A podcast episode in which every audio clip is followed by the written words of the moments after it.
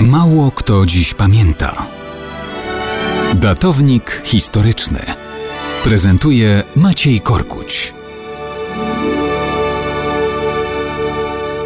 Wielu ludzi dzisiaj snuje różne scenariusze wydarzeń, a mało kto dziś pamięta, że w nocy z 23 na 24 marca 1801 roku władca Rosji, cesarz Paweł I zmarł na apopleksję. Jak wyglądała taka apopleksja w rosyjskim wydaniu? Otóż, jak to w Rosji, zupełnie inaczej niż w normalnym świecie. Car Paweł I miał wielu wrogów. Spiski przeciw niemu popierała m.in. Anglia. Ta z niepokojem obserwowała plany odwrócenia się Rosji od Londynu po to, aby nawiązać sojusz ze znienawidzonym tam Napoleonem.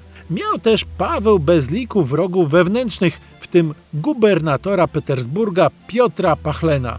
Krytyczna noc z 23 na 24 marca 1801 roku zaczęła się od tego, że o północy pod zamek w Petersburgu, w którym przebywał car, podeszły dwa bataliony pułków ochraniających spiskowców. Co najmniej kilkunastu z nich wdziera się do sypialni rosyjskiego władcy. Przerażony car próbuje się przed nimi ukryć w zakamarkach komnaty. Na próżno wywlekają go i przedkładają mu do podpisu akt abdykacji na rzecz syna Aleksandra. Cesarz jednoznacznie odmawia, więc spiskowcy się na niego ponownie rzucają. Jeden z nich, generał Leonti Benningsen, postanawia poświęcić swą szarfę orderową. Zdejmuje ją i jakby nigdy nic wręcza jednemu z kolegów, który już wie, co ma robić.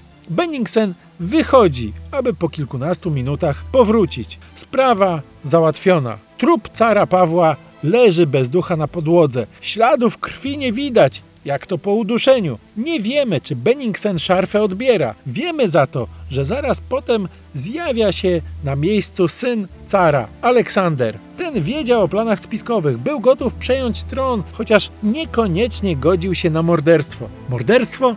No nie.